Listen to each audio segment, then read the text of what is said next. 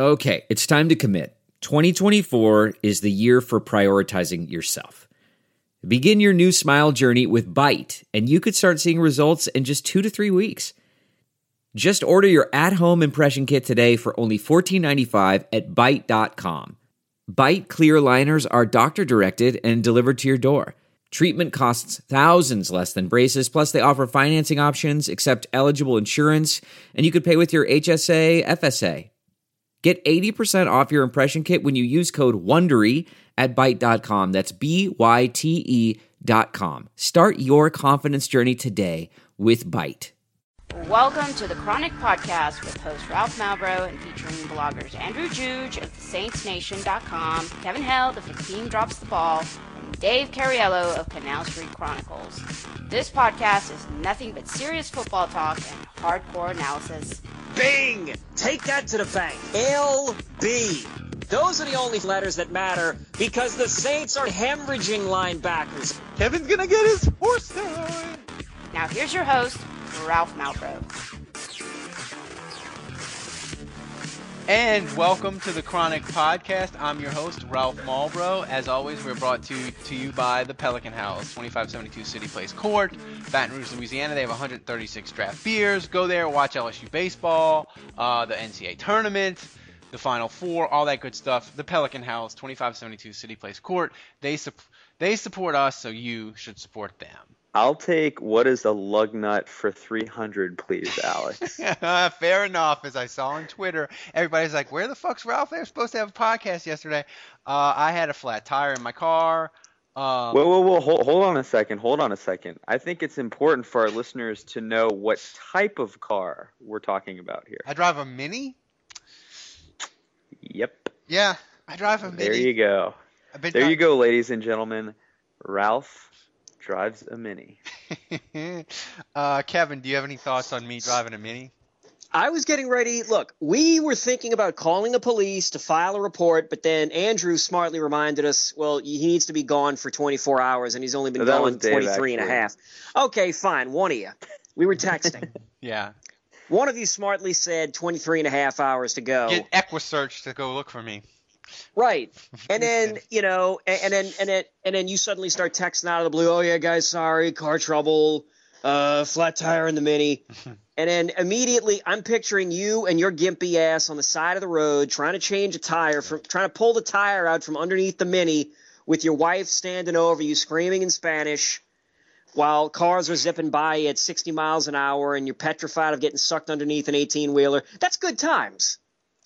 That's good times. I, I, Do you Ralph, realize I, what I we just went I want Ralph? Ralph to take us back to the car dealership and and what possessed him to shake the guy's hand on the lot and say, you know what, I'm gonna go with that. I'm gonna go with the, the the the brand new Mini at full price that's marked up to hell, and you can't get any package because everything's a la carte to make it custom. Um, I mean, it must have come with some great drugs. it it didn't. It came with good gas mileage. Andrew, I've ever since what's that bank robber movie with Marky Mark? Uh, oh, the heist. Yeah, The Italian job? yeah, No, Italian job. Italian job. Like I saw that movie and I was like, a mini, I want a fucking mini. And it just like stuck with me, stuck with me, stuck with me. And when I finally was able to buy my first new car ever, I was like, I'm getting a mini. And also Houston, you have to drive fucking everywhere and every everywhere you go is a 45 minute trip. So the gas mileage is a real important thing. And you can park anywhere. And my wife really likes it. So those were all Dude, win win win. you live in you live in Texas, man. You don't live in in London. that is true. a Uh, mini. Yeah. yeah, well, my wife when you don't feel the slightest bit emasculated. Um Andrew, I always feel emasculated when I uh try to pull the tire out of my trunk and it's really hard and I can't get I can't get the luck. I, I I I gave up that I gave up that ghost like when I was like 14. I'm like this is I, I have like four pins in my leg and this is I just I just gave up that I just gave up the whole thing. I'm gonna be a man like I just like that I I I can't I can't do, I can't do that. The whole the whole manly fixing things and strength and all that. Like uh, the only thing about me that makes me a man is I get closer and closer to making six figures. That's the only thing. The rest of it is just a mess. Um. So yeah. So I I, I drive a mini. Eminem. My wife's like Eminem.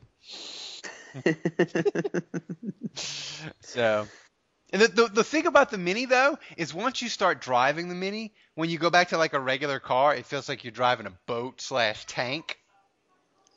Like I'll drive my wife's car and she'll be like, "What the fuck is wrong with you?" I'm like, "It just feels like I'm driving a bus." How many Rob Ryans could you fit in your car?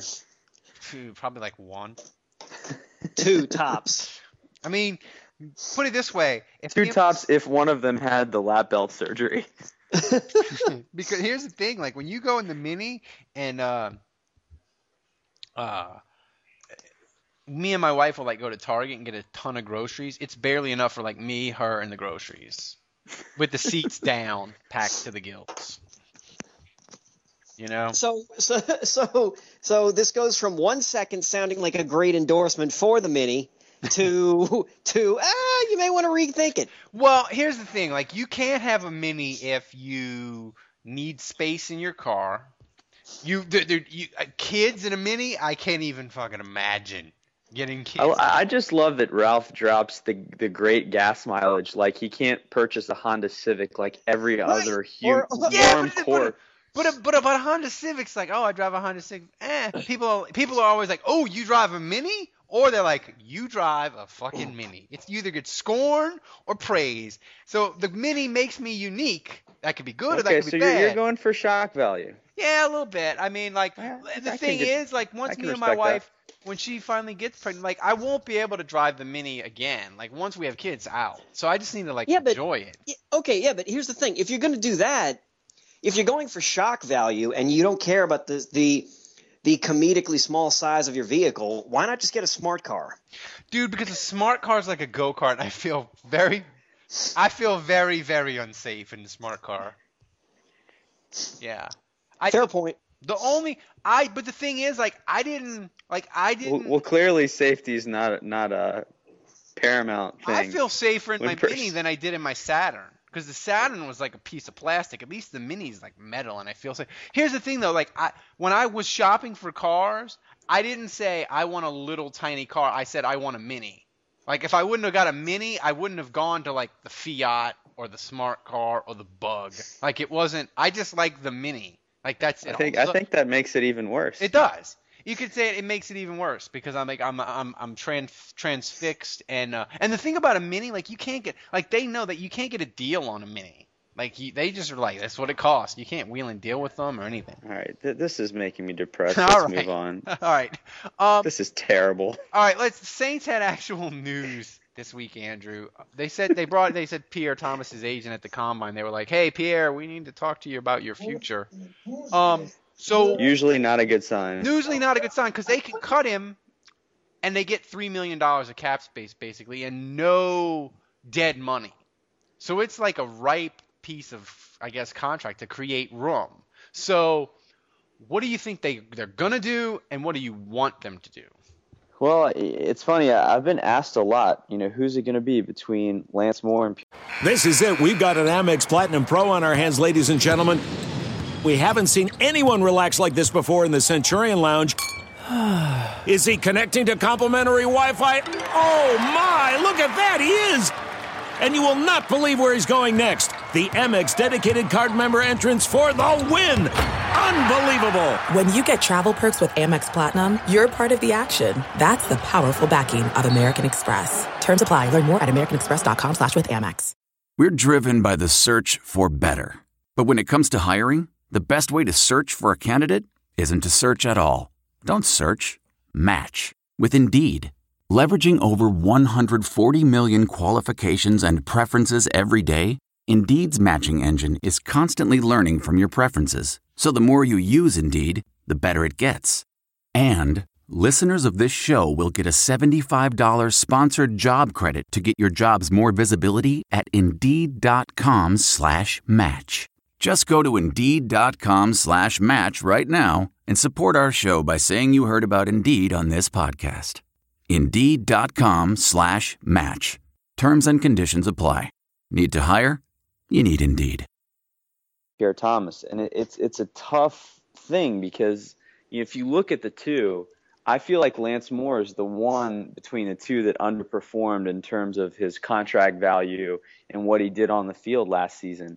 But the problem is the Saints have Khiry Robinson, they have Mark Ingram, who really came on strong at the end of the season, and um, and that playoff game against Philly was awesome. I mean, Robinson was too, and they've got Sproles, so they've got the depth at running back, and receiver is aging quickly, and the depth isn't really there, so.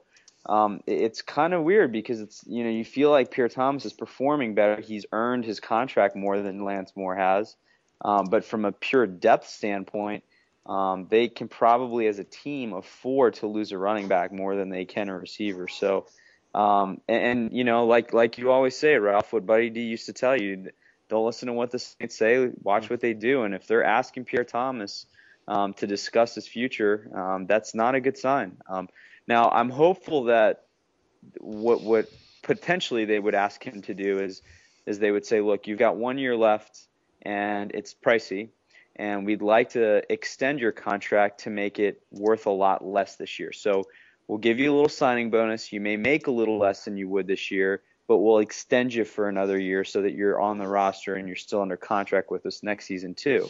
Um, so hopefully it's a restructure. Hopefully Pierre Thomas is open to it. Um, but if he's not, I mean that that's the decision. I think they'll probably put something like that to him, and he may just say, you know what, I'd rather take my chances on an open market. Go ahead and cut me. Um, so I think part of it's on Thomas too. Does he want to stay with the Saints in a platoon system where he might be making less money? Kevin, if the Saints don't have Pierre Thomas in 2014, how how does that change your position, your your your thoughts on the run? Say say they get rid of Pierre Thomas and don't really add anybody significant in the draft. How do you feel about the running back position in 2014? still going to be nervous. I mean, there's no. I mean, I mean, yeah. Mark Ing- look, Mark Ingram had the phenomenal game, and then he started to pick. He started to get a little better as the season wore on, because just just a matter of fact. But Darren Sproles really. Uh, yeah, he faded down the stretch. Right, and I mean, who, who else are they going to bring out? Uh, Cadet. I mean, Ugh. Cadet didn't didn't have too much uh, did, didn't didn't impress too much when he was out there. Yeah. So they kind of need Pierre. It's it's it's weird to say it's it's weird to say we need four running backs, like all of whom can play, but we need four running backs, all of whom can play. Yeah, I mean the thing that worries me is that uh, Pierre Thomas is so good at little things like blitz pickup and and that sort of thing. I, I worry about if the lines like if they lose Pierre Thomas, Andrew, if, if they lose Pierre Thomas and they don't resign resign Strief and De La Puente, then the offensive line is in flux. Oh, and the guy who's really good at pass uh, blitz pickup and that sort of thing, he's gone too. So it's like a like an interconnected thing where it, it starts to struggle. Um, what do you think the yeah. what do you think the number is for Pierre Thomas where he goes, eh, Saints, I'm not taking that. I'm gonna I'm gonna roll the dice and go in the open market. It's just a guess. Where do you think? oh, you think- I, I, mean, I, he's making three million this year, so I don't really think he wants to go much below that. I mean, maybe. But can he get two? Can he get? But but can he get that somewhere else? It's a good question. I don't know. I don't know if any team would want to make him the feature back, but I think it would be fairly easy for Pierre Thomas to find a team that would be willing to give him a platoon system of two backs. Um, I really feel like at this point the Saints really utilize three, if not four, um, guys. You know, really three in a game because uh, I don't. Khiry, you know, obviously wasn't used as much this year, so I would say they really use a platoon system of three backs um, but it can go pretty heavy on Sproles if they're passing a lot, which they tend to do. So um, I think Pierre Thomas could find himself in a situation where he was in a two back system, get more reps, um, get more plays. Um, but look, the, the, Saints tried to play him more often um, in the past, and he, he often got injured. So, um, you know, this system and the reps that he got the past two years um, has helped his longevity. It's helped him stay healthy. It's helped him play a whole season. So, um, I think in a, a, lot of ways, hopefully, Pierre Thomas recognizes that that he he is better in a platoon system because he can last a 16 game season. Um, but I'll throw this out there. I mean, you know, I know every Saints fan loves Pierre Thomas, and he's definitely the back that can do everything. He can yeah. run in between the tackles, he can catch, he can block. He does all the little things. He's got good ball security. If you look at everything that Pierre Thomas does, his game really has no weakness. And that's why he's out there so much because Pierre Thomas can be put in any situation, in any play call, and Sean Payton trusts that he's gonna he's gonna do well. He may not break a 60 yard run, he may not have the explosive play, but he's always gonna do well. Um, so so he's trusted. Um, but I and think they lean on him injured, they like to. They, I mean, he's been injured. He's been, he was injured against San Francisco, and he was injured this playoff. But they lean on him in big do. spots. I mean, they do. They they in 2011. I mean, in 2010, when they needed that win on Monday night in Atlanta, they leaned on him heavily. The playoff win in 2009, you want to talk about Porter, you want to talk about whoever. Pierre Thomas in the NFC Championship and the Super Bowl was as big as any of them. I agree, but I'll throw this out there, Ralph, just to be on. The, and you know, I love Pierre Thomas, and you know yeah. he's been with the team for so long. Fans love him and everything. But I'll throw this out there: when he was injured in the playoffs, it forced the Saints' hand yeah. to start trusting Mark Ingram and Khiry Robinson yeah. with roles that maybe they didn't trust him with before. That Mhm. meant giving Robinson the ball more. And yeah, they were worried about the fumbles, but you know what? He didn't fumble, and he played really well. And same thing with with Mark Ingram. Yeah, he's going to drop a couple screen passes, but or he might cough up a ball like he did in the playoffs. He might miss a blitz pickup, but if he's in, it opens up things for your offense because um, it's one of those things where it, it, they're starting to play the run more because Mark Ingram is such an in between the tackles guy, and that's a strength that it actually opens up the passing game. Teams are, are thinking, well, Mark Ingram's in the game, he's got to be running, they've got to be handing it off and this it opens up the passing game down the field for the Saints. So um, I think having those guys in more often actually helps the offense.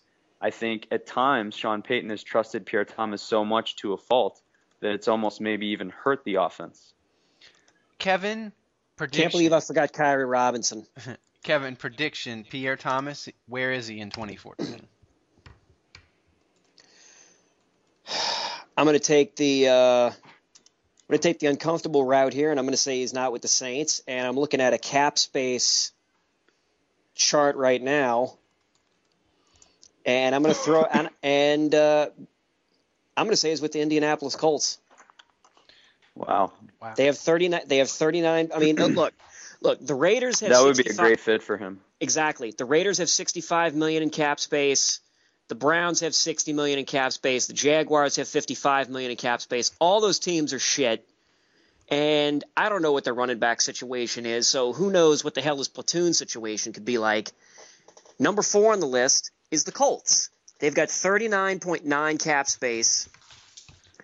You got him and you could get him and Trent Richardson. They've got a, they'll have another guy on there. I can't think of his name right now, but Pierre could sort of act like a mentor, come in for a Donald spell. Brown. Donald Brown And- was terrible until he until they started going to the spread for the Colts. And that's that's me being a fantasy geek. Well, then there you go. Yeah, I mean So- Pierre Thomas sounds like the starter in that platoon system. And here's the thing, like Kevin, what you said with the cap room, the Colts have so much that you got to hit that floor. You know, Andrews mentioned this a couple times. You got to hit the floor. Like the the Raiders have you know 60 million in cap room, and Cleveland's got 40 or 50. So as a team, you got to hit the floor every year. So they can say to Pierre Thomas, "Hey, we'll give you one year, four and a half million. We got to hit the floor, so we'll give you a little bit extra. It's just for one year, but that might be double what the Saints, you know. So I mean, because that because that's basically Andrew. Isn't that what, what where Pierre Thomas is at? He's basically going to be year to year, right? I think so. Yeah, I don't. I don't. At his age, I don't think teams are going to give him a four or five year contract. it's just not going to happen. it wouldn't stun me. It wouldn't stun me if he got a little bit more than three million on the open market. I mean, just, like you say, it just takes it just takes one team. Yep. You know. Yep, and you know, and people need good backs that they can trust, veteran backs that you know. Look, Pierre Thomas is healthy. you know, he he's. I mean, I, I know he ended the season with a chest injury, but um, for the most part, he's kept his legs in good shape. He's had no serious knee injuries, um, and you know, he had a good season, so he's he's kept his body in pretty good shape. Uh, two other uh, two other teams that have really good cap space that I wanted to bring up Okay. are one, the Vikings. They got like I think 34 million in cap space, and he will not be asked to be the number one guy for sure. Yeah. Uh, and then two, uh, the Eagles. Uh, they've got uh, 35 and Yeah. change in cap space, and I th- I'm I don't sure really Eag- see. I don't really see him in the Eagles' offense fitting the way they play, though. I mean, McCoy is very much a scat back. They kind of And they have Um, they have what's his name Brown I think is Yeah, they like to get those guys in space. They Well- don't like to run in between the tackles as much. Yeah, but I mean, they could still use Pierre for screens. But I was thinking more Yeah. Pierre, Pierre for the uh, to help with uh, blitz pickups or, or tell you- blocking as a running back because uh, because the Eagles quarterbacks. I mean, don't they get knocked around a lot? a little bit. I They did well. They did it before Vic got benched. I mean, yeah, we we sure. we we mentioned last week about the Dolphins needing uh, five new offensive linemen, so Strief could be a place. The Dolphins need running backs too. I mean, And they've got eh, actually they've got good cap yeah. space. They're, I mean, they got fifth. they've got Donald Thomas, who's eh. They got uh, Lamar Thomas, who's eh. I mean, Pierre Thomas. I mean, I could I could see him being not like a not like the featured guy where he gets most of the carries, but I could see him getting more carries than he definitely gets with the Saints. And like you say, they have Yeah. cap room. I mean, I, I would I'll be I'll be surprised if Pierre Thomas is with the Saints, but I also said it. Remember after 2010, we were like, um, the Saints almost traded him to New England during the year, and he hurt his ankle and went I, I, on IR. I was like, he's done. He's not playing anymore for the Saints, and he ended up signing the four-year deal. So um, you never know, but I, I'm gonna say I, I'll, I'm gonna be surprised if he's if he's with the Saints. I just I think that they th- like you said, Andrew, the young guys stepped up, and the Saints. I think they feel like if they don't get Pierre Thomas at the price they want, they'll be okay. And his cap space, his contract is just too tempting and easy to create more room at this point. yeah, Uh, yeah. I mean, I ho- I mean, I'd love to see him with the Saints, you know, but uh, like all guys, I mean, like Drew Brees one day, and, and a lot of other players. I mean, you saw four of them already with Vilma and um, you know Greer and those other guys. I mean, it, the, the time the clock runs out on everybody, and um, right now the Saints need cap space. If you if you've been reading, you know that they're interested in re-signing Strief. Um, I think that's going to cost maybe as much as five million a year, maybe more. Um, and we know that Jimmy Graham is going to be upwards of 10 million a year. And with the cap space, e- even with the increase in the salary cap, um, it's still going to cost a lot to keep those two players. Um, and then when you add on top of that free agents, draft picks, they've got to they've got to find some room. So you know that's a quick, easy three million. So the math adds up. You know, I, I would say that um, Pierre Thomas is on notice. Kevin, we actually had a little bit of Jimmy Graham contract news today, saying that the Saints and him are like about. I saw two and a half million dollars apart per year. Like the Saints want to pay him ten, he wants like twelve and a half. Um, w- any chance this gets done before they have to put the tag on him? No. None, None. none. Wow, we're uh we're Yeah. uh, doom and gloom tonight. Yeah, I mean it. it, it is just. I mean it is. I- The, that scenario that Florio laid out, where the Saints tag him as a tight end, Graham wins the arbitration, so the Saints aren't allowed to switch the tag to the wide receiver, and then Jimmy Graham is an unrestricted free agent. Um, Andrew, let's play that out since we're being doom and gloom. Let's say Saints tag him as a tight end. The arbitrator says no, he's a wide receiver. And oh, by the way, Saints, you can't change the tag. He's unrestricted free agent now. If that happens, I say the odds of him being a Saint is like five percent. Uh, yeah, but I read today that that's actually not how it plays out. Apparently, it's not on the Saints to designate what they're franchising him as. Um, this this was on Pro Football Talk today. Apparently, oh. all they have to do is franchise him. Uh, at that point, it's up to the NFL committee to decide what he um, is, what position he is. Yep. Okay. So it's not on the Saints. So once they tag him, I mean, he's tagged no matter what, um, and then they decide what position he is. So um, anyway, yeah, I mean, it, it's going to suck if he ends up being a receiver and it's going to cost a lot more money, but that might be an incentive for the Saints. Um, I, I mean, I, we'll see how it plays out. I mean, once they tag him, if he gets designated as a tight end, then the cards are in the Saints' hands in terms of negotiations. If Jimmy Graham wins that battle, that's a huge cap hit, and so then Mickey Loomis might be inclined to give him 12 million a year to cushion the blow in year one. Um, Kevin, we're gonna have fun with trade value, super hypothetical in a minute, but let's say the Saints they probably won't exclusive rights him, they'll probably just franchise him, so it'll be two number ones. At what point does the package that a team would offer the Saints become too tempting for Mickey Loomis to pass up and let Jimmy Graham walk? Does it have to be two number ones, or what is the package where you say, Oh, okay, I'm okay with uh, Jimmy Graham going to Cleveland or wherever.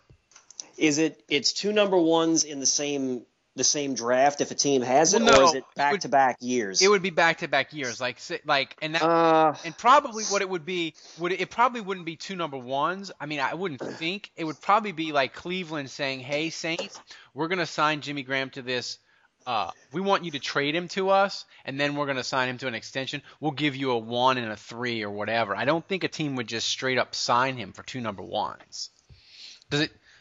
Uh, the one and the three are they in the same draft? Yeah, it'd be this year. It'd be a one and a three. Like what? What's the what's the what's the value of the trade where you where you say you might not like it, but you're like, oh, that's too good a deal to pass on. Uh, uh, I'd probably be inclined to say multiple picks, uh, and if uh, I almost feel like having more picks is better than having higher picks. I don't know why. I just it's just I don't know. There's just something yeah. it, just something in my head. Uh, so if somebody said, okay, we'll give you a two this year, a you know like like a two, a four this year, and then the following year we'll give you a two. You know, three. something like that. I could I could probably see that. Yeah. Like anything that gets more than two. More than two picks. Yeah. And they have to be like quality picks, like top three rounds. Yeah, yeah, yeah, yeah, yeah. Top three rounds, or or again, if it if it's okay, maybe if it's like, all right, we'll give you a one this year, a four, and then the following year a three, I could still see that. Yeah.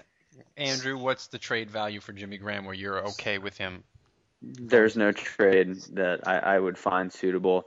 Um, I mean, I, personally, I just think Jimmy Graham's a once a decade type talent. Um, you know, he's arguably the best receiver in NFL. I mean, best tight end in NFL history, receiving tight end. So, you know, you could put Antonio Gates and Rob Gronkowski um, in the mix with him, but I don't really think you can name another tight end besides those two um, that has had the kind of impact that he's had. And if you look at his last three seasons um, and the numbers he's been able to put up, it's unprecedented. So um, I don't think you're going to find any any draft pick, even in the first round, um, that's going to have the kind of impact on the field that Jimmy Graham's done yeah. in the last three years. So even even a one and a three is not good enough for me. Yeah, I, am with you. I, I just think draft picks.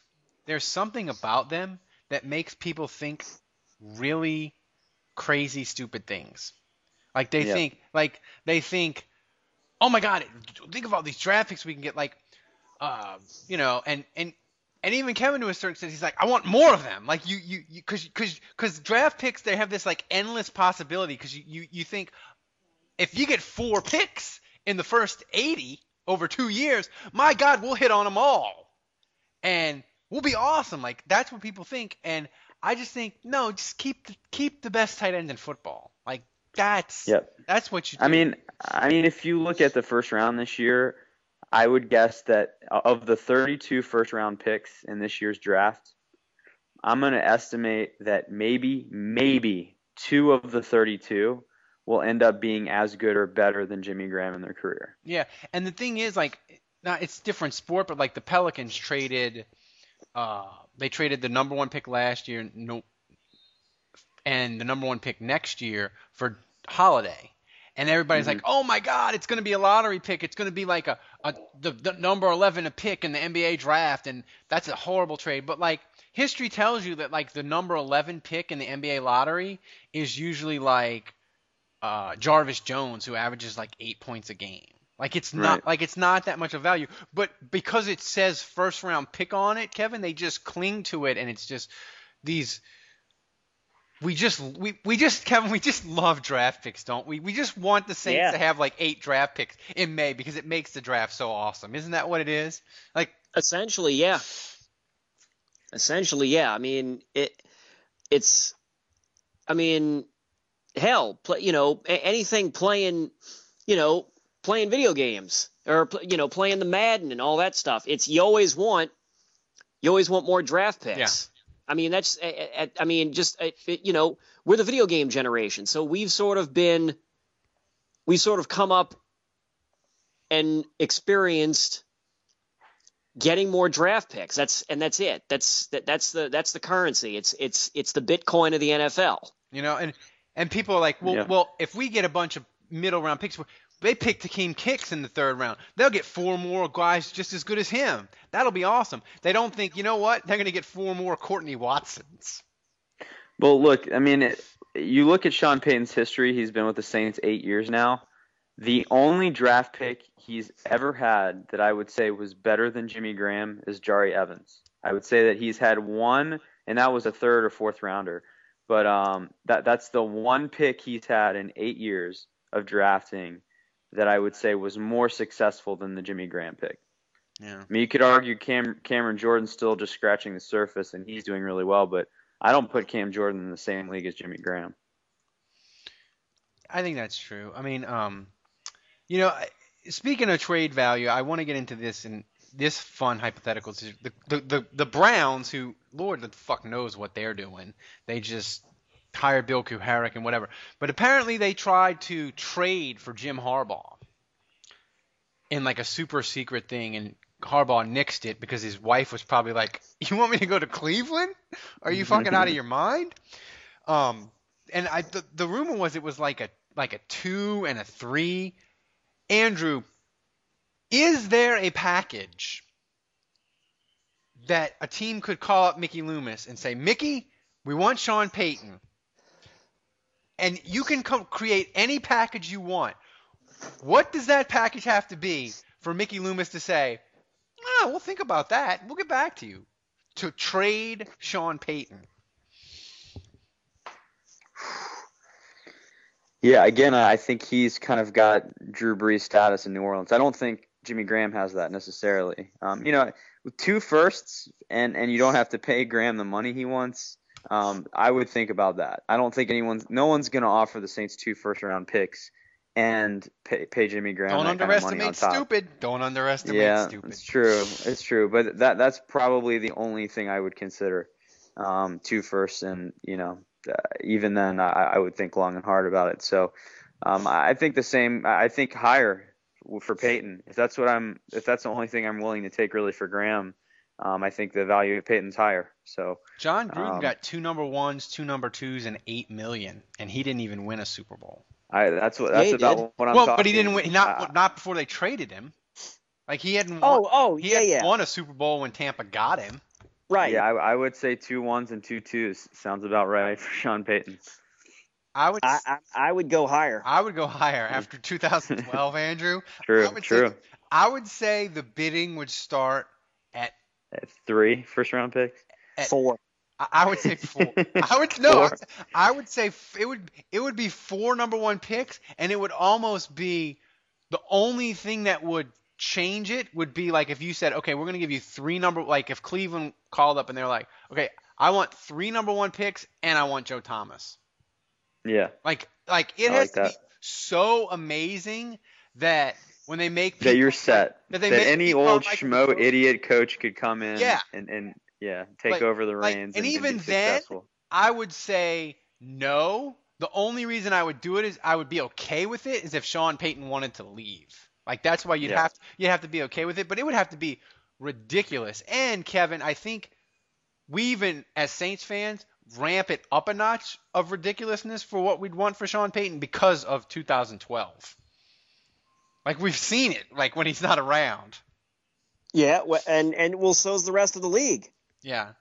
I mean, so's the rest of the league. I mean, the rest of the league has to know, uh, and the the rest of the look, the rest of the league has to understand what, what what Sean Payton brings to the table. They have to, and if they don't, well, then th- then they wouldn't make the offer, and then that's their loss. But you're gonna you'd have, you'd end up getting some desperate teams like the Browns, like the Jaguars. Miami. Man, I just I just hope Jerry Jones isn't listening to this podcast. Actually- 'cause he- actually, he's, I was he's just putting about his to offer bring that together up. right I now. was just about to bring that up. What if it was the Cowboys making the offer?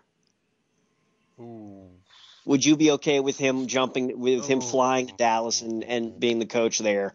No, but but like here's the thing though, like you, if you it, like once it's done, like he want like like for me, like that's a it's a bad situation for Harbaugh because once you know that like once everybody knows that you considered going, like I don't know how you take that back, you know. And, Yeah. and it, it seems bad. So like, I, I- I mean, I'd be pissed off about it, Andrew. But I think like, if you got a floor me offer, I think I'd be okay with it, especially with the Cowboys now. Like, I think the Cowboys are about to collapse because Tony Romo's back is about to go. So like, f- 2000 pi- four number one picks starting in 14, 15, 16, and 17 from the Cowboys. Like, that's really tempting because I think there's going to be a lot of top 10 picks in there. Absolutely. Well, you would think with Sean Payton it probably wouldn't be, but I mean that, that's why the Cowboys would make that move. They Yeah. assume they wouldn't need first round picks because they'd be winning. But uh, I, I'd be tempted for sure. It'd be tempting. And like I said, Kevin's right. We just like we're obsessed with draft picks, and we know like what the Saints are without Sean Payton, and we're still like four number ones. I, uh, well, he- well, here's the thing. It's because it's because we still have in semi-recent history. Well, I don't know, not not fully semi-recent. the- we- still remember the Ricky Williams draft, and then and then we remember this past year. I mean, they lost a draft pick, and then the year before they I think had a draft pick taken, and then and then you go back to the Thomas Morstead draft when they only had four picks. Yeah.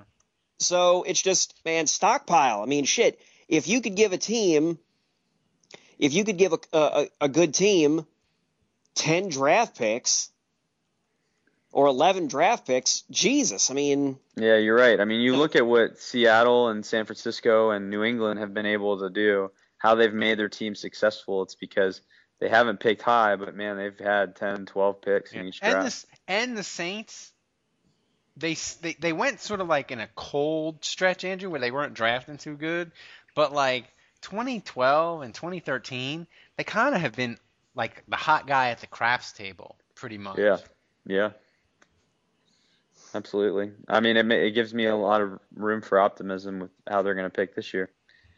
Uh, all right. Since we're talking trades, uh, apparently uh, there's a possibility of me being traded to the Falcoholic podcast.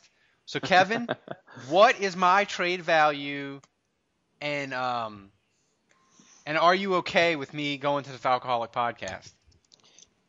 well, I mean, it depends on who we're getting in return or what we're getting in return. Um, I forgot to, you know, I didn't consider the uh, the whole can't get a tire, can't get the Yeah, spare that's- tire. so that's My that's physical, you know that's my physical grade at the combine, not Very low. I'm, I'm, the cone drill. I'm still trying to finish it.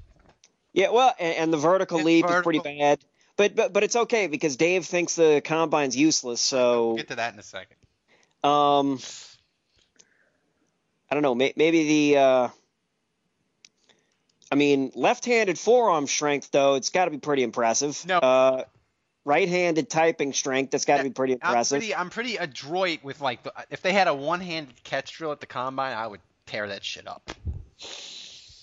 Well, I mean, your uh, your communication skills are pretty impeccable. You did use the word adroit. But I Uh, drink uh.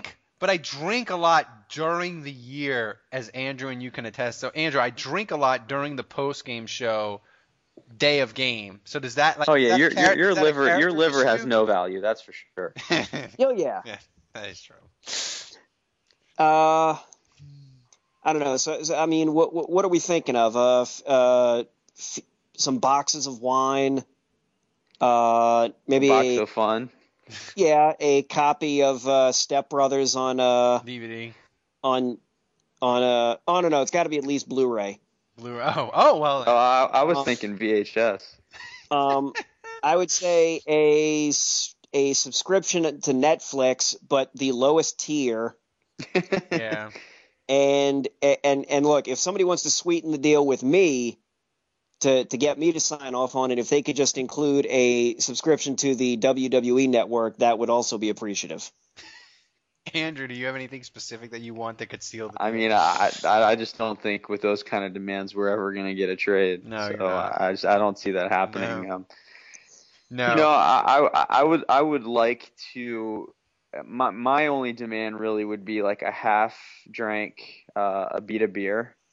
Um, I, I would I would trade you for a half drank of beer because that would be evidence that local beer was coursing through the veins of an Atlanta Falcon fan.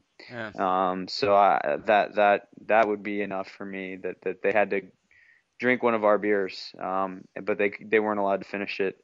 Um, I, I think that would be enough for me um, So- to trade you. So my trade value is somewhere between a half drink of beer and the Netflix subscription. Well, they have to take the mini too. You have to take the mini with you. You have to.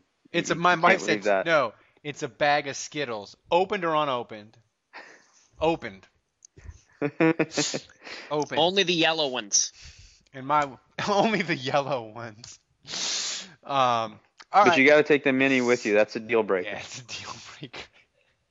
All right, we Dave couldn't join us tonight, so we, Dave and Andrew were going to argue about the combine. Dave thinks the combine is useless. Um, Andrew, I don't think the combine is useless, but my God, they overhyped this thing to death. Oh, absolutely. Yeah, no, there, there's no doubt they overhype it, and I don't even think it trumps, you know, other evidence you have. You know, in other words, the tape, um, interviews. There's a lot of other stuff that I think is more valuable than uh, 40 times how much they bench press. Um, but I think Don't there's, but but look, here's the bottom line: when you're going to spend millions of dollars on players, and you're you're and you're in a business where you win or you lose your job, it, it, it's that simple. Um, you better believe if I'm a GM, I'm turning over every goddamn stone I can um, to educate myself Yeah. as much as possible. So um, if if I get to know how strong a guy is, how fast a guy is, you goddamn right I'm gonna want to know that stuff. So um, so that's part of it. I think also when you look at the stuff, I mean, you think about let's say the guy's a really poor route runner, you know, and, and you look at the tape and he's a terrible route runner. Um, and that that's kind of his knock, and that's maybe why he's a six round pick project. Um, but then you know, he shows up at the combine, and you know how they have a lot of those drills, and he looks really smooth coming out of his breaks. Um, you know he's had the last month to prepare for the combine. You know he knows what his weaknesses are, and you see the amount of work that he's put into it, and then at the combine he impresses you because wow, all this stuff that I saw on tape, it looks like he's fixed a lot of it. Um, then that those are other clues. That tells you the guy's a hard worker. It tells you that the guy um, knows his weaknesses and works on them. So um, there's lots of little subtle things like that. And look, when you're making snap judgments, you know you got five minutes on the clock once a guy's picked. You've got a board. You've got to make a snap judgment. Do we take the running back or do we take the corner we kind of like? You know, we have them graded about equally. Um, you have to make a decision. There's got to be a trump card in there. You know, hey, this guy interviewed really well, so I'm kind of leaning this way. Or, hey, this other guy, we could use more speed on the team, and his 40 times out of this world. So, um, you know, you're not basing everything off what a guy bench presses, what a shuttle cone time is, but when you're when you're trying to make snap snap judgments and you need all the information and you need a trump card, um, that those are the types of things that can uh, sway you in one direction or another. The the funny thing, Kevin, about the combine was all year they're like Jadeveon Clowney, he's loafing it, he's terrible, he's He's a he's has bad character issues. He drives 120 miles an hour. He took the year off and then he runs like a 4-4 and they're like, "Holy shit." All of the like the, First overall. yeah, like um but Kevin, is there anything in the combine that you that like you look at and is and if a player does it does or does not doing it, even though you maybe in your mind you know that it you shouldn't downgrade him for it, when it happens you're like, "Oh, that guy, he didn't do that. I, I don't know if I like him as much." Uh, I I I don't know. I I kind of just look at this is going to make. I, I guess I probably I kind of lean more in Dave's side of the camp here. Um, you just look at. I think, I I think that there's so much hype around fractions and Yeah. and you know inches and millimeters and shit like that. Like a It guy's is a game doing of it- inches. Yeah. Thank you, Al Pacino. Um, it's We're glowing for that in. you get you've got you you look at the uh, the long jump that they do. You look at the, the the leap that they're doing. You're looking at their 40 time, but again, this is without pads. They get to psych. They get to you know get themselves psyched before they do the long jump. They get themselves psyched before they do that that that that reaching jump. They're not wearing any pads. Exactly. They're not wearing any pads. They've got nobody chasing after them. Nobody, you know, drill. going at them on coming at them uh, from either side to try and tackle them. They've got none of that. So you've got sort of these ideal conditions, but even then, how how what what what the hell difference does it make if Jadeveon Clowney can run 40 yards in four point what what did it what was it a 4.6? Four. No, it was four. It was four four eight at oh, two Okay, hundred four- sixty at two hundred and sixty pounds. That's Okay, but again- that's freakazoid. Oh yeah, of course it is. But but here's the difference. What four four eight versus four five five. No, it's no. different. I mean, But and and and but still, we're talking forty yards. yeah, Forty yards. Can he get from the line to the quarterback? And, and, and what is that? Ten yards? yeah. if that, that's less than 10 yards. That's seven yards. I- I- Can he shove the guy in front of him out of the way and get the seven yards to the quarterback before the pissant throws the ball? Yeah, I mean, Probably. That's He'd probably do that better than better That- than most guys. That's an interesting thing that actually Pat Kirwan of the N- the Sirius NFL Radio. He had a, he has a he has a formula that he uses where he takes like the the the bench press and, and a bunch of the drills and he scores it. scientist. and and and basically what it is is his theory is that's as a as a defensive end you have to turn your speed into power when you when the other guy tries to block you. And his formula comes up with it. And his formula if you're above 70 that means you're awesome. And I think the only guy that he missed on I can't remember it it was that it was uh that that guy with the Giants weird name Kawiki some I uh I can't remember. Um, I can't remember. Mathias, yeah, yeah, yeah. He yeah, I was the only one that like when he listed the ones that he had over 70 that you were like, "Oh, that guy's a bust." Like the rest of them were like 8 to 12 to either elite guys. Well, the one last thing I'll throw out there that the combine's useful for, I mean, you talk about upper body strength and, and, and bench press and all that. I mean, I think if you look in, in the course of, of you know the Saints' history of drafting, the guys they've gotten, um, guys like Charles Brown, Zach Strief, Jon Stinchcomb, Jermon Bushrod, all guys that weren't strong enough when they came to the NFL and they weren't ready to play. Um, and the and the few times they did early in their career, um, it was a disaster. I mean, I don't know if you remember Bushrod when he first got Yeah. in, or Stinchcomb when he played a little bit. I mean, they really struggled. Um, but they got strong enough. They developed. They spent time in the weight room, and um, they were able to get stronger. And I think the combine tells you, like some of these guys are not ready to play because they just don't have the upper body strength yet. They just need more time in the Yeah. weight room. They have the, they have the potential. They have the technique. They've got all that stuff. They just need to get stronger. And then you look at guys like Carl Nicks who tore it up at the combine, um, and, and you think you in terms of strength, you're like, okay, well, this guy needs work on his technique, but he's ready in year one because he's so strong. We know we know we can plug him in year one, and he's not going to get pushed around. So um, little things like that, I think, too, can tell you if a guy's ready right away or if he Yeah. needs time to develop. And and Bill Parcells always said, you know, if you take a guy that's an exception to the rule, like a short quarterback, or he doesn't have this measurable, he doesn't have that measurable, if you do it consistently, then you have a team of exceptions. And to me, like a guy like Jarvis Landry, he didn't run well, and I know he hurt his hamstring, and so he'll probably run again in his pro day. But to me, if he runs like a four five or a four six, even though I loved him at LSU, Andrew, he's smaller. If he's small and he can't run fast, that means to me he's probably like he's not going to be an elite receiver. He might be like a Lance Moore type guy, which isn't bad. Lance Moore's been really good for the Saints, but you don't pick Lance Moore in the first or the second round. You know, so like Mhm. to me, like you want a guy that's big, strong, smart, and fast. And if he's missing one of those things, you can be like, well, Drew Brees is a little short, but he's got a good enough arm, and he's he's a freak athlete as far as mobility in the pocket, so we'll overlook the height. But if he, if a guy's missing like two things, and you're like, he's dumb and he's small, or he's you know slow he's small, like that's a like to me, Kevin, that's a bad sign. Like if if he's if if like if he's if he's missing more than like one of the measurables that you need to be an NFL player, you know. Yeah, Great. I, I, I yeah, I've, I've got nothing to add to that. That that all makes sense. I, I, you know, but but the the thing is, the NFL Network they got they got 24 hours of time to fill.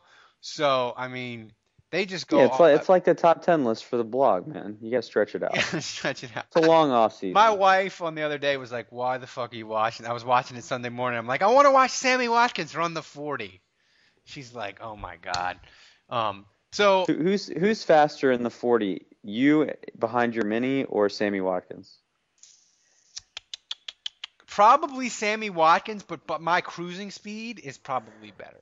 Like once I get to top end, but I don't get to top end until like 30 yards. He probably gets top end faster. Um, Kevin, let's continue the off-season breakdown. Michael Sam gets the top end. Michael Sam. Boo. Michael Sam had the best combine of any gay football player in the history of the world. I heard. I mean, I didn't watch him specifically, but I heard he actually kind of struggled. He does Not- because he's not because he he he can't he well if you look at his tape apparently like he can't play in space and Mm. he wasn't as strong as they thought so like the thr the the agility drills he sucked and like I mean he's like a he's like a he's like a he's like a Martez Wilson like he might be So is he is he dropping to a sixth round pick now? I, I think he's going to be a sixth or seventh round pick. I do. Hmm. I just, I, I mean, he had. If you take away two of his games, he's got like five sacks. You know, and that's not a not necessarily a knock because he had a great game, you know, against Florida. But he has one, he has one thing that's going to keep him in the NFL. Can he rush the quarterback? And Yep. it's not a Or special teams. Special teams well, can yeah, that him could be something else. He could, he could, he seems like a guy that would be willing to play special teams. So I actually think he's probably going to make it. I think he's going to be like a Martez Wilson. If Martez Wilson would have been functional on special teams, the Saints would have kept him, and he might have been a guy in certain spots where you could play him, and he'll get you three to five sacks, and he'll play all four of your special teams. That's a guy you need on your roster. You know, Yep. um, so that's where I think Michael Sam is. But but I think it's going to be a big to do, Andrew, when he when they're like we're in round six and he ain't been picked yet. You know, Yeah, I All right. agree. Kevin, off season positions, we keep on going. Uh, this week it's wide receiver. Um, I am firmly in the in the uh, Wang from Moose Denied his column of Kenny Kenny Stills is the shit. He's a young Joe Horn, and he's there's only there's only two receivers that have had better rookie seasons than him uh, in Saints history. It's Marques Colston and it's Danny Abramowicz. That's it. So I think Kenny Stills is going to bust out and be really freaking good in 2014. Um, but that said, I still think the Saints need to add another receiver either through free agency or through the draft. How are you with the receivers going into next year? They need to draft a wide receiver. High Badly. first first three rounds. Absolutely. Absolutely. So so if you if Expert analysis. expert na- so Andrew, do you agree with that, or, or are you fine if they just bring everybody back and don't really do anything? No, I don't. I really like the uh, crop of free agent receivers this year. I don't think the class is very strong, and I think the draft class is ex- exceedingly strong. I mean, I think the the guys that are available in the draft, or you know, you're going to be able to get a guy in the second, third round, maybe even the fourth round that that could potentially be an impact player. So, um, no, they're. I'm I'm with Kevin. They have to pick a guy. They have to, um, and uh, preferably early. Do you have a do you have a Kevin? Do you not we we know specific players, but do you have a preference of like do you want like if they draft do you want a possession guy? Do you want a burner? Do you want what what's the sort of guy that if they not a name but like a guy that you're like oh that's who I wanted. He's six three and he he he's not polished but God he runs a four three. He's he's the guy they need. We need a deep threat or we need a possession guy. What kind of receiver do you want him to pick? Well, uh, Ken, isn't Kenny Stills supposed to be a burner? Yes. Or, Yeah. And Joe Morgan. Well, Joe Morgan's kind of a burner. So when Yes. he's sober, yes. So uh, When so, he's sober and has a working knee. Yeah. oh, fantastic. Um, Try the field.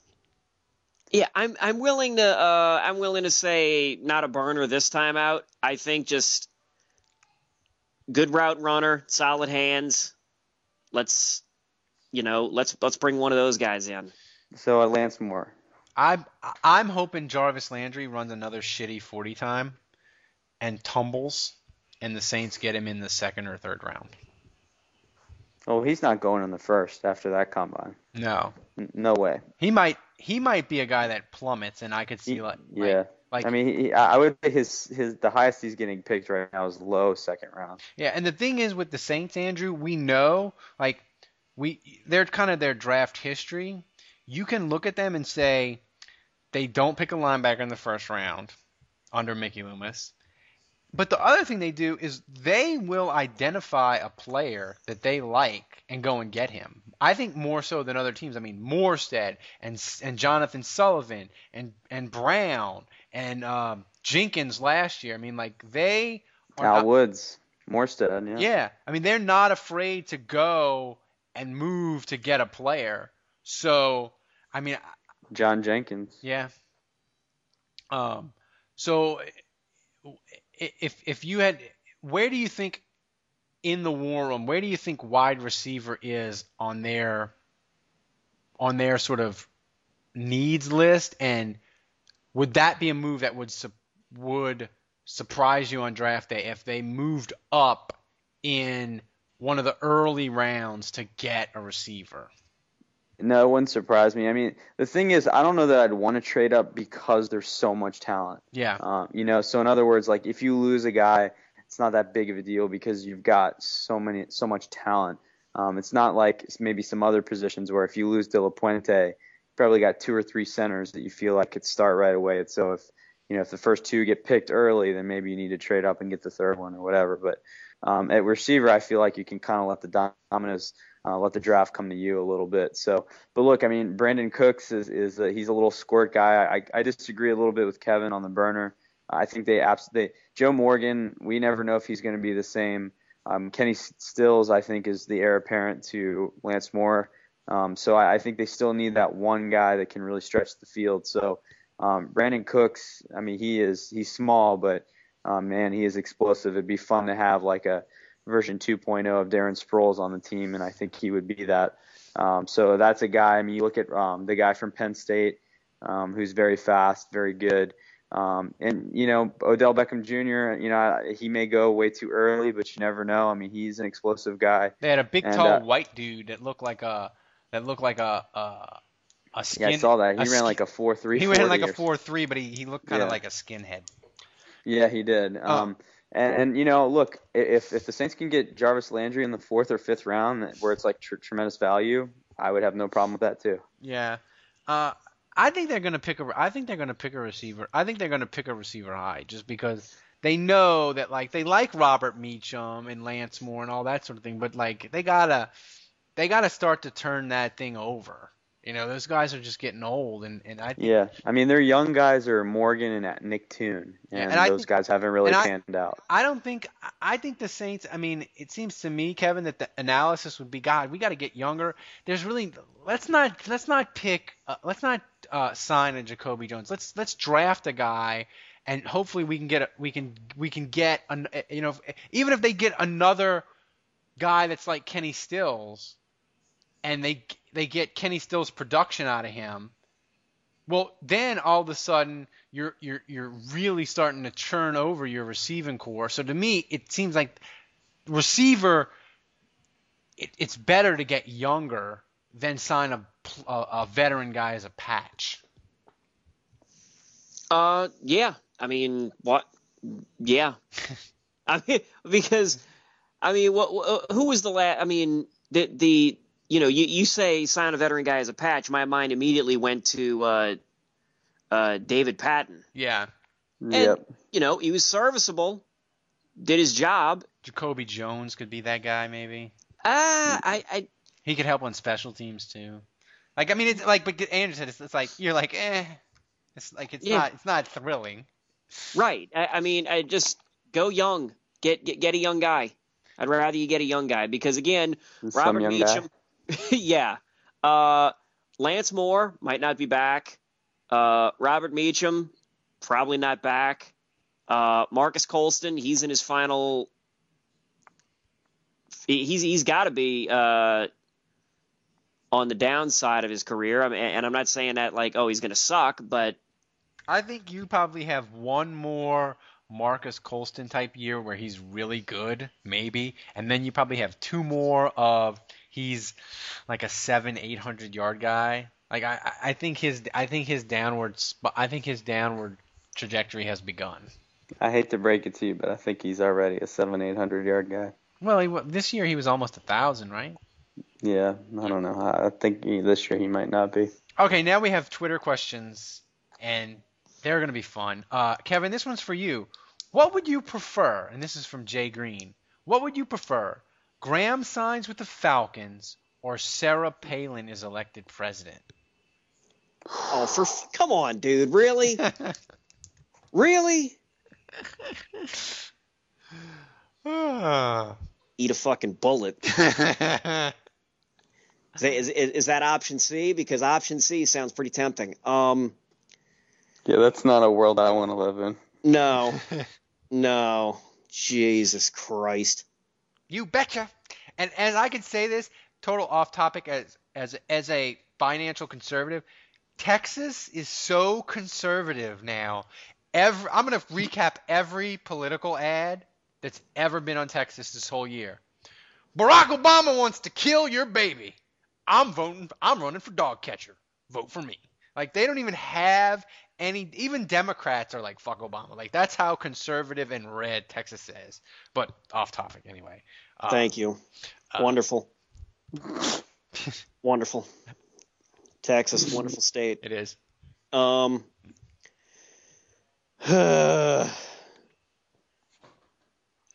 God. Um. I Uh, think I think you've stumped the Schwab. Whoever asked that Yeah, question. Yeah, Jay Green. That's- I would. Okay. Uh, how long of a contract is Jimmy Graham getting with the Falcons? it's five years, sixty million. Like it's twelve million a year. Like, Five years, sixty million. Oh God. Could she destroy America in four years? Um. now, even if you're like, even if you're like, Checks and balances, baby.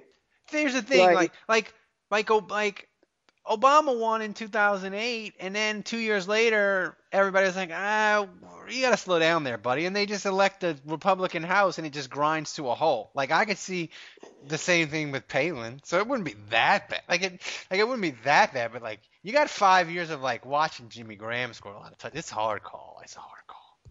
Oh man. Make the call, help. Oh man. Uh. I guess I'd rather see Jimmy Graham go to the Falcons. Oh! No, no, come on. Here's the thing. Ugh. Here's the thing: is Jimmy Graham healthy the entire five years? I don't care. I don't. Kevin, wasn't what Bobby Hebert and Morten Andersen did to us enough? Yeah. I mean, I know, Moore. I know, I know you're old enough to remember that stuff. Yeah, Oh, I am. Jesus.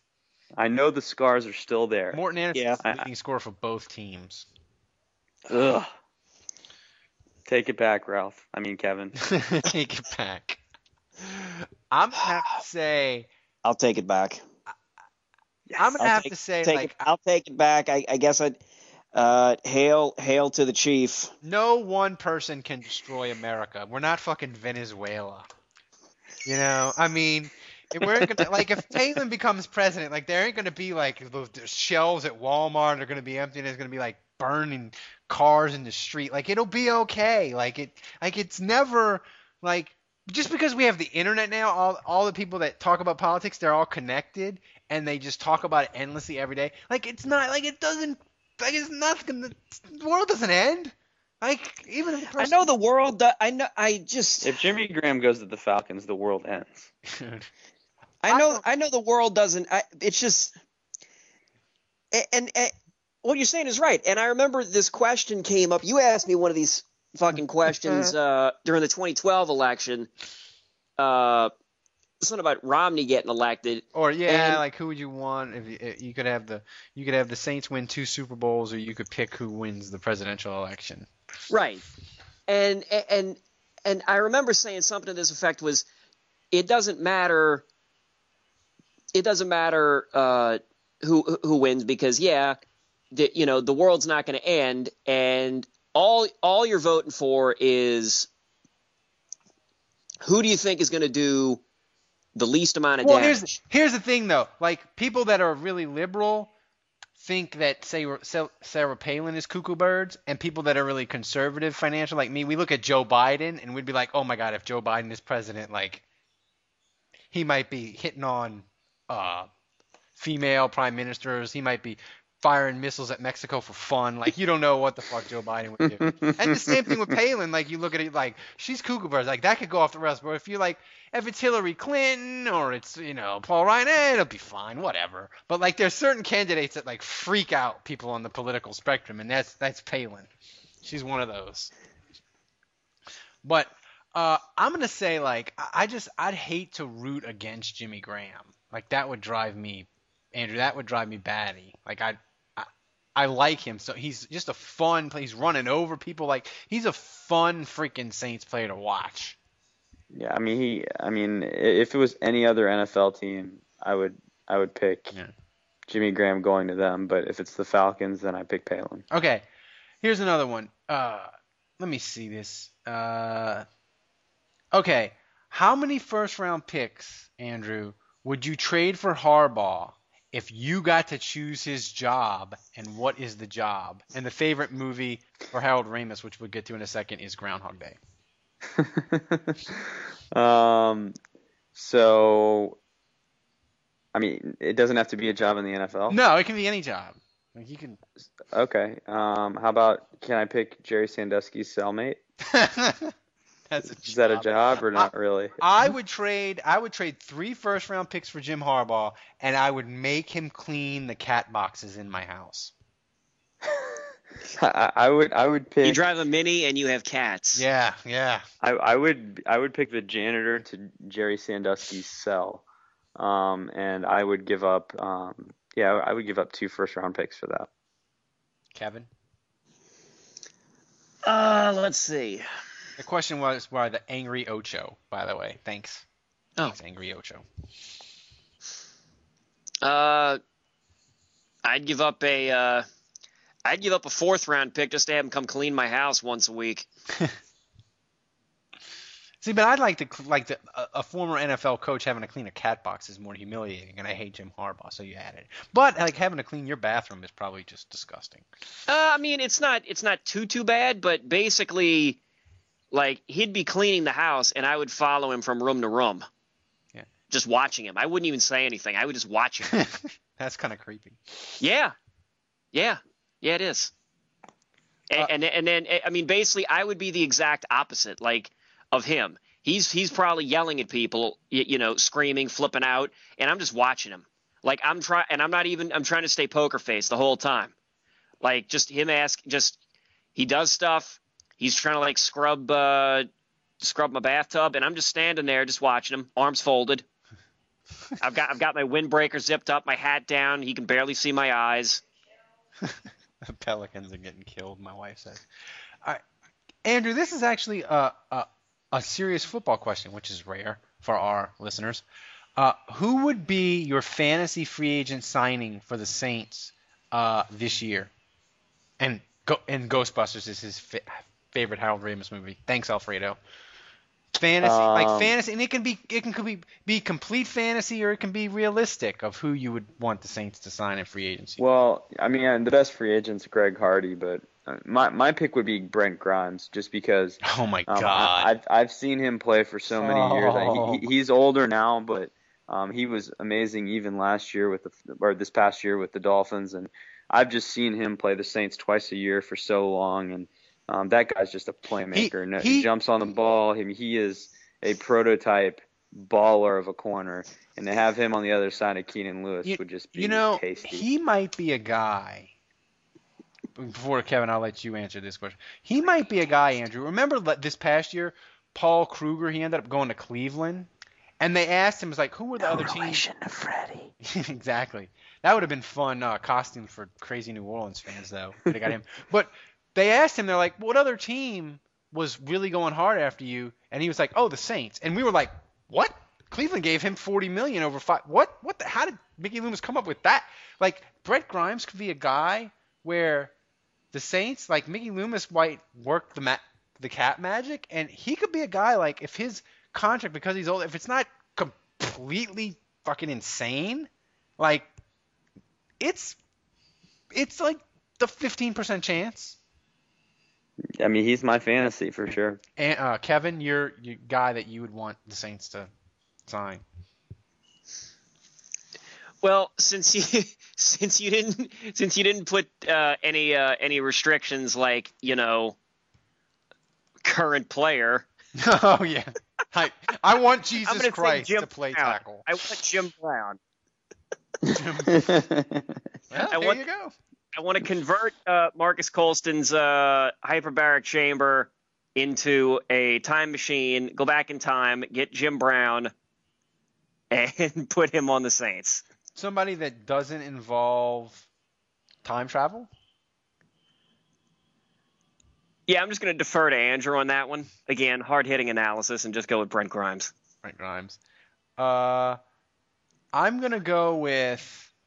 Um, you say Julian Edelman, I swear to God. no, I'm gonna say this is a little bit. This is a little bit convoluted, but I'm gonna say my fantasy would be Dallas cuts Demarcus Ware, and he takes a one-year deal to reunite with Rob Ryan. Hmm. That would be my fantasy. Interesting. A guy. That's that's not out of the realm of possibility, is it? No, I mean if if if he if, if Dallas would cut him, he's been banged up the last couple of years. I could see him saying, you know what, I'm gonna take a one year deal with the Saints because I want to win. No, I mean there's chatter the Cowboys might cut him, Yeah. though, right? You know, I think I think, but the, the Cowboys cap is a fucking it's a disa- it's a fucking disaster. Like it, Yeah. it's like, I, I mean, whoever does their cap, I don't know if Jerry Jones does the cap or his son or whatever, but that person needs to be fired because they have it's just a fucking like I read about it, and I was like, it's like they need to go on overthecap.com and like take a course on like how to do it, um, because it's a mess. Um, let's see if we have one more question. Um, no, I think that's that's all the question we have. All right, look. Uh, okay, one one more. Moby. This is from Moby. Andrew, uh, am I a real Saints fan if Sean Payton's puckered face and Jimmy Graham's first down annex irk me?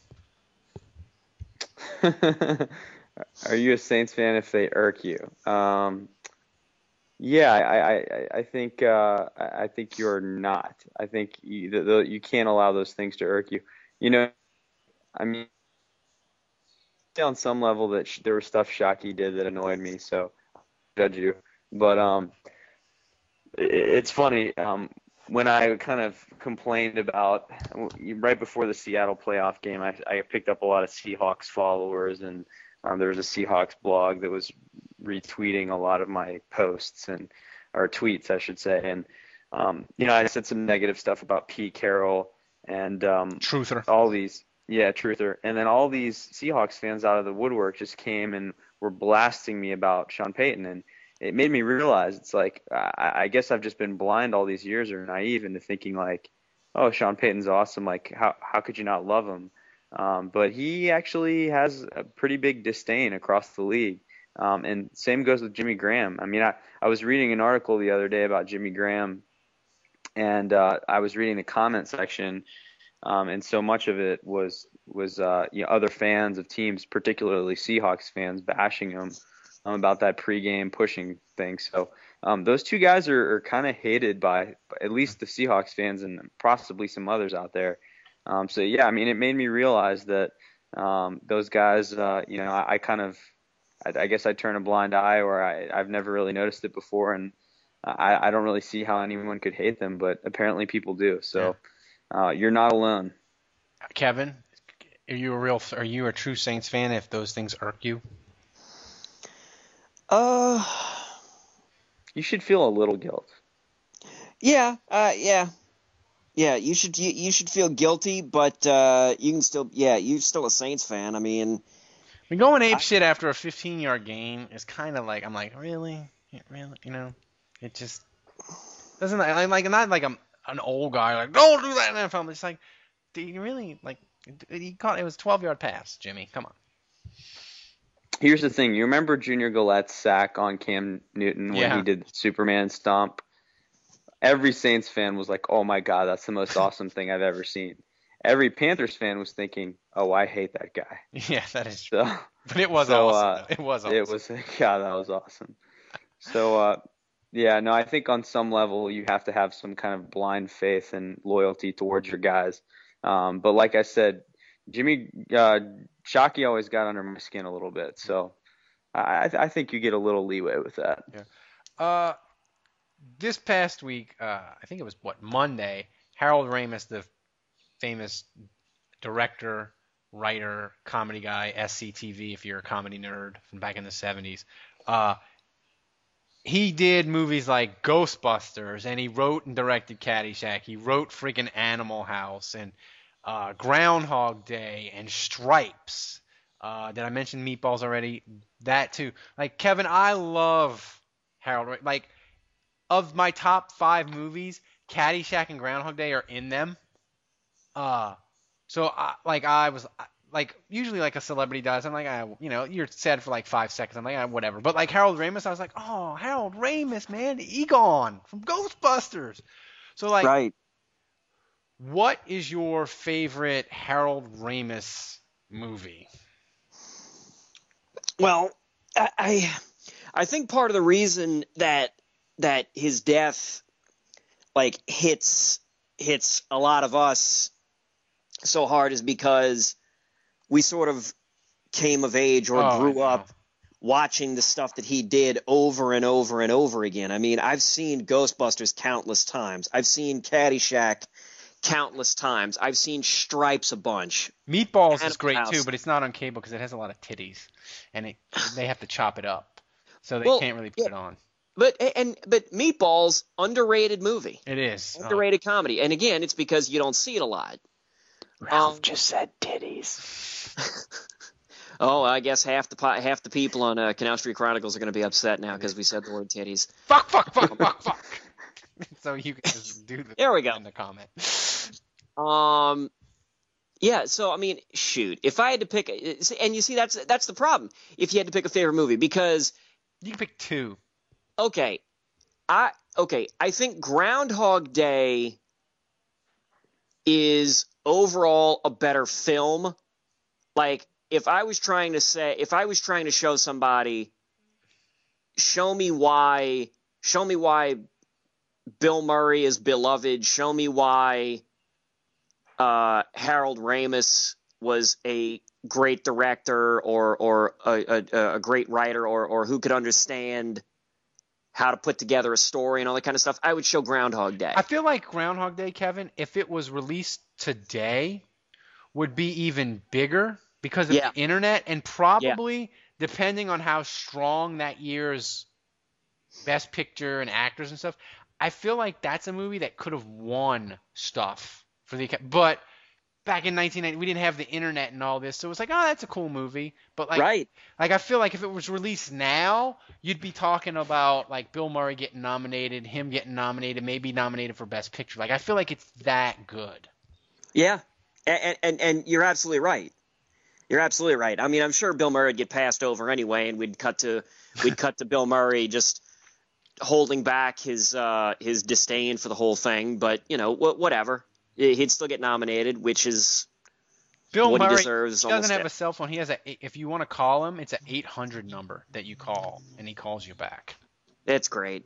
He's he, you see he's phenomenal. So- but so you're but- saying but- Groundhog but- Day and But if we're talking Harold Ramis movie that you could watch, like, like if you're if you're with a group of people and they're like, oh, oh, uh, what do you want to watch?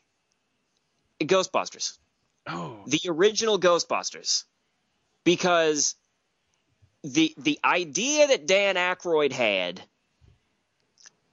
was so vastly different from what ended up being on on, on the film. And Harold Ramis deserves a lot of credit for helping, you know, with with, with the rioting on all that. Ghostbusters could have been fucking ridiculous and terrible like Yeah. it just Yeah, and and and and, and, and you know maybe maybe because it was such maybe because everybody had played played a role in making it so phenomenal. Like you know, you, you hear like uh, or you read like the oral history of Ghostbusters, and Bill Murray was improving like so much shit, and Harold Ramis. Y- You know, li- like all the guys were doing so much different things. They all brought different. They all brought different things to the table. But I mean, for God's sakes, man, you, you, you, you've you've got the Twinkie speech, that's a big the Twinkie speech plus print is dead. I collect spores, molds, and fungus, and I mean, I mean, and, and you could argue, you could argue he, you could argue that the best line he ever had as Egon was actually in Ghostbusters 2 when he says, "Let's see what happens when we take away the puppy." I mean, good lord! I, I mean, I mean that like That's what Michael Egon- Vick said. Boo! Boo! I mean, that's a, like his whole character was a distinct look. yeah Like that character in itself was a look. I mean, Bill Murray and Dan Aykroyd just looked like two schlubs. I mean, Ernie Hudson just you know looked like looked like a schlub, just looked like a guy. yeah Like they all just look like guys, but you know, fucking Egon, like that. Like if if you said, yeah, I'm the guy's name is Egon, yeah, that's what e that's what an Egon looks like. Yeah, and the thing is, like he he he played it in such a way where like it was he was kind of made it kind of believable that like oh yeah this guy he's serious about uh, spong spores and fungus and ghosts and he's you know got this like he he's a, he's like such a good straight man but Andrew your favorite two Harold Ramis movies is Andrew with us Yeah, I'm here. Sorry, I got Pon- cut off for a you're second. pondering No, I got cut off for a second. What was the question? your favorite two favorite Harold Ramis movies and you can rank them or not Well, I'm gonna throw this one out. I don't know that it's my favorite, but I just have an appreciation for this one um, because I've always kind of hated Billy Crystal, and I, you know, just any movie that Billy Crystal's in, I kind of automatically write off. But um, Analyze This was a movie that he did, and uh, he actually made the impossible task of making him remotely funny. Um, so I have a lot of respect for him for actually turning Billy Crystal into something even remotely watchable. Um, but there, there's a scene.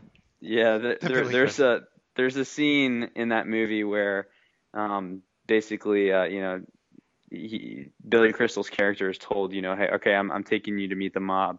You you just need to be as vague as possible. You know, don't say anything. Um, you know, just stay out of everyone's way, and if anyone asks you questions, just be very vague. so, you know, he immediately comes in like he owns the place, and he's like, "Did you talk to the guy? What guy? The guy with the thing. what thing? What the fuck are you talking about? And so it's just that that scene is hilarious, and uh, you know he was the creator of that. So um, props for that one. But I gotta go Caddyshack. Oh, dude, yes. come on, the Caddyshack is just the instant classic. And uh, anyway, so I, I mean those two are, are memorable moments for me. Hey, you know, and I had a bone to pick with the guy at Grantland, Wesley Morris. He wrote a he wrote a a glowing A bone to pick. yeah. Well, he wrote a, a, a, a nice piece about Harold Ramis, but he said something horrible about Caddyshack. He said Caddyshack had no plot. They had plot. in Fuck off. Danny was trying to get the scholarship, man. Right. That was the plot. You know, it wasn't Gone with the Wind or nothing, but it was a plot. Danny, don't you want don't you want to be? Hey, go, going back real quick to uh, Canal Street Chronicles comments getting mad about. Uh, w- did something happen? Did I miss something? They just Are they, are they mad about profanity or something? There, there's certain people that are always mad about the profanity, and Oh. yet they keep they keep listening, and I don't understand. Like what, like what don't you get? Like we say, we say fuck. Like th- as soon as the as soon as the Pelican Pelican House ad is over, we're dropping four letter bombs. Like it's what we do. Yep. Yep. Yeah, yeah. Yeah, and that's probably going to cost me any shot of getting a job with the uh, NOLA Media Group. Did you did you really apply for that? Yes, I did. What, what, What if what job what, is what that? if what if the job is to be Jeff Duncan's lapdog? Uh, let, let me let, let me just tell you this: if to to to use a quote from Ghostbusters, uh, if there's a steady paycheck involved, I will believe anything you say. Let me tell you something, Nolan News Group. I know, uh, uh, whatever, uh, Gladlow and other people listen to this podcast. I know they do. Hire this man, Kevin Held. He can web produce the shit out of stuff. and he's better than anything you got. That's exactly right. Exactly right. I know they, they listen, Kevin. I know they do. So they should hire you. Hire you. You are more. You are more than capable than whatever they have in the pile of resumes that they've got. God, I hope so. Oh, yeah. My wife wants to pick a Harold Ramis movie. All right, did you did you put She's- Sean Orleans or Kevin Held at the top I of put the I uh, put Kevin. resume? Kevin Orleans. He will powerbomb NOLA.com to the top. My wife. Well, well, I tell you what, man. If there's a ladder match involved for the final candidates, I think I've got a leg up on that. You're a lock. My wife wants to pick a favorite Harold Ramis movie. She said Christmas Vacation. Regular, regular, Some- va- yeah, regular vacation. Yeah, regular vacation. Regular vacation is good, but They Christ- doesn't have shit on Caddyshack. Come on. but Christmas Vacation holds up better in the vacation movies. But but Caddyshack is if if you were like you get to watch one more movie before you die. I'm picking Caddyshack. If you're sending me to a desert island and I have to bring one movie, I'm bringing Caddyshack. Like Caddyshack is if you have testicles, my wife says maybe, but there are other movies. Groundhog Day 2 is just Well, but you drive a mini, so you don't have any. oh, see, that's probably burn. It's true. My wife just went. Eh, my wife nodded. Uh, uh, I love like I'm gonna watch. I'm gonna rewatch Groundhog Day this week. I like. I love that movie. It's like, do you have? Do you ever have deja vu, Alice? I don't know. I'll have to check with the chef. It's just like so good, but um, and the thing is like the thing that horror. Too early for flapjacks. What, what what's the soup du jour? The thing that Oh, horrifies that's the me soup of the day. is they're gonna remake Groundhog Day. No. Eventually they will. They were thinking about doing a musical of it. They're eventually gonna remake it, and it's gonna be fucking terrible. Ugh. It's gonna be fucking terrible. The Pelicans got roasted. Monty Williams needs to get fired. Yeah, he really does. Um, and that's just the bottom line. I mean, the, the Pelicans ruin everything. They they've already ruined CP3. Yeah. They're in the process of ruining Anthony Davis. They keep employing Monty Monty Williams. They ru- they've already ruined Pierre the Pelican. Now they're there's talk they're gonna axe King Cake Baby. I mean, they ruin everything. What? They're gonna axe King Cake Baby? I, I, there's chatter What that this the may fuck, be his last year. Gonna. My wife's face is just stunned. She's gonna cry. She loves the King Cake Baby. She thinks he's adorable. With them big scary eyes and like they can't get rid of King Cake Baby. Dude, what are they like? The King Cake Baby is one of their awesome thing. I mean, God damn it. Yeah. I mean, I, I feel like the only acceptable farewell to King Cake Baby is for him to do some sacrilegious thing like the the Sinead O'Connor Pope picture scenario. Um, I mean, I feel like that's the only cer- cer- ceremonious departure that could work for me. Um, otherwise, they they can't. I mean, he's kind of got that little child's play Chucky thing going. Does it just like You know, and look, let's be serious here. Evil and creepy is the only thing the Pelicans franchise has going on right now. It does. I wonder. I wonder if, if Tom. I mean, they just gave him all extensions, but I wonder if Tom Benson be like, "Fuck you, people. Y'all are ruining this. I'm firing all of you, motherfuckers." I mean, he did it with like Hugh. Har- Like, I mean, like we make fun, of, but like Benson, he'll shit can people. He did it with the same. Like, he's not afraid to do it. You know. So- and he's getting he, like he's not like like Benson like I know people give him shit and all this post Katrina, but to me, like, he's a great owner that he leaves the fucking Saints alone. Like Mickey, you know, like Benson isn't like meddling with Mickey Loomis or Sean Payton, and like, eventually Benson's not going to be around. Hopefully he'll live five, ten more years, but eventually somebody's going to fucking buy the Saints, and they're going to be worth a billion dollars. They're going to have to pay a billion dollars for it, and they might want to fuck it all up to hell like Daniel Snyder. So, God. you know. Well, ho- look. Uh, hopefully, hopefully Rita Benson LeBlanc, or and uh, or maybe it'll be her kids by that time. Uh, hopefully, they won't sell it to some uh, Napoleonic uh, shithead. Yeah. Well, Mhm. uh, I enjoyed your rant about uh, the Pelicans, Andrew. So, um, I guess that about Kevin. Do you have a wrestling update for us before we get out of here? Um, let's see. Uh, I'm currently I'm I'm battling Pink Eye, so hopefully Pink you got Eye. the Bob Costas Sochi pink eye. Yep. Hopefully that'll be gone before next weekend because that's when I'm supposed to wrestle in St. Louis. Awesome. Pink Eye for the straight guy. Actually, I put that on my Facebook page. Thank you very much. Um, yeah, hashtag. Um, Hashtag blood red. um, I, so I haven't really been able to uh, train uh, lately. I went to Tennessee last weekend before the the pink eye showed up. How long of the drive is that? Uh, four hours. Oh, that's not too bad. No, no, no. Four hours there, four hours back. That's not. That's not terrible. I thought it was longer than that. Well, yeah. It, well, I mean, you're going there.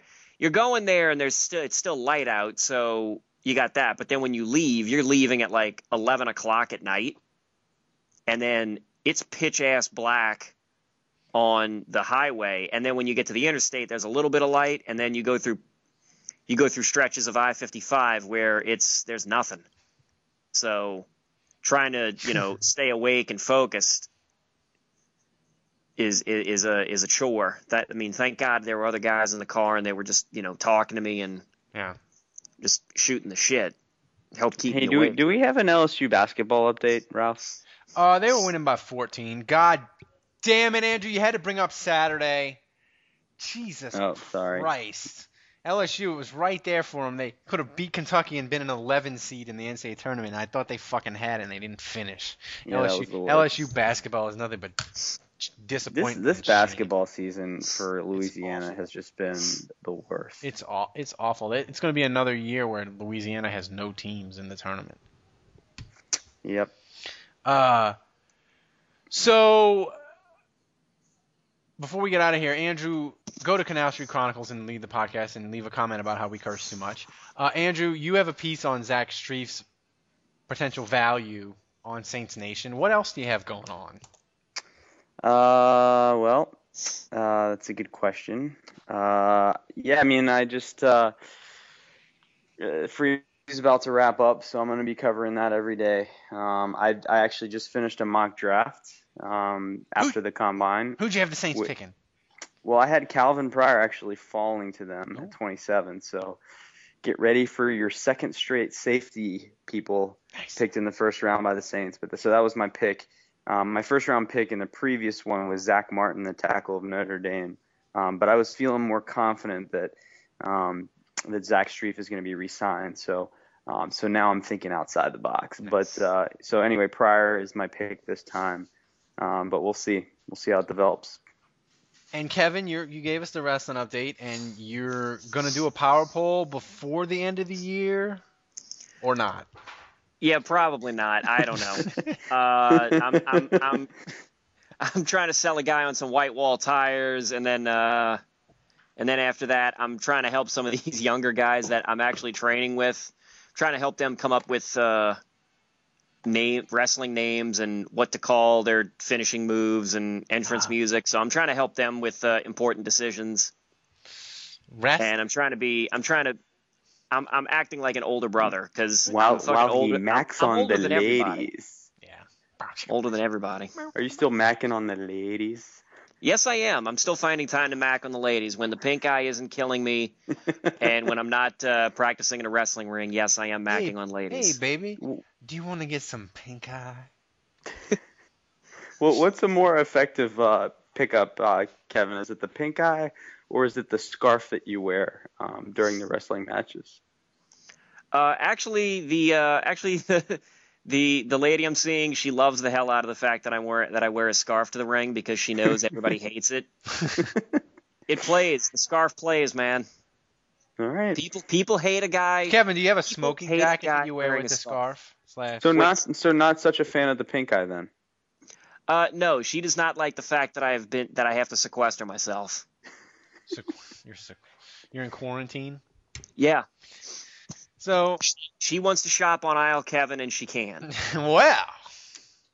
So on that note, There we go. yeah, I need sound. I need sound effects at at at uh, at my fingertips. So people remember. You need to donate. I need to do this at the beginning of the show because I don't know how many people listen to the end. But go to uh, chronicpodcast.podbean.com and donate, even if you donate a dollar, so we can keep the good audio, so we can keep Kevin on Match.com, so we can, And so Ralph, so Ralph can buy a new car. so I can buy a new car, and so that uh, Kevin can get antibiotics for his pink eye. Like, there's so many things that you could do if you would just donate Right. two, three dollars a month. Right. Andrew's kid needs tennis lessons. Exactly. Yeah. Oh yeah. True. Exact Fact. Dave needs to hire a, pr- a private chef. Exactly. Dave living his pampered life. Fu- fucking foodie. Yeah. So on that note, uh, I'm Ralph Malbrough for Kevin Held, aka Sean Orleans, and Andrew Juge. Uh, so long until next week. Hire this man. Hire him